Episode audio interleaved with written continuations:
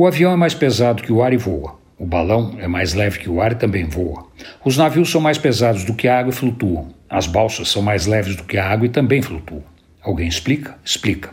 A explicação é lógica e os alunos do ensino médio deveriam sabê-la. Se sabem ou não sabem, só os testes de aferição de conhecimento para avaliar o ensino nacional podem dizer.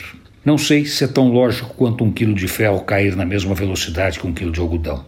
O fato é que os navios são mais pesados do que a água e não só flutuam, como navegam o oceano afora, carregando mercadorias, passageiros e bombas atômicas. Não, não são todos os navios que transportam bombas atômicas. A imensa maioria transporta outras cargas e, curiosamente, os navios que regularmente transportam bombas atômicas flutuam, mas preferem navegar debaixo d'água.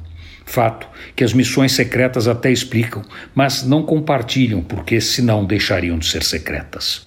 Missão secreta só é secreta se não for conhecida. Por isso, os submarinos nucleares que carregam as bombas atômicas não contam para onde vão nem de onde vêm.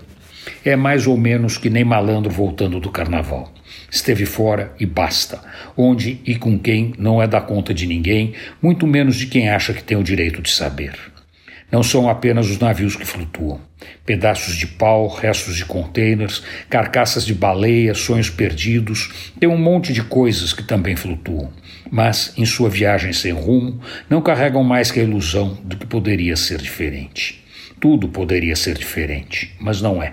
No mundo real, navio é mais pesado que a água e flutua, e avião é mais pesado que o ar e a voa. Antônio Penteado Mendonça, para a Rádio Dourado e Crônicas da Cidade.com.br.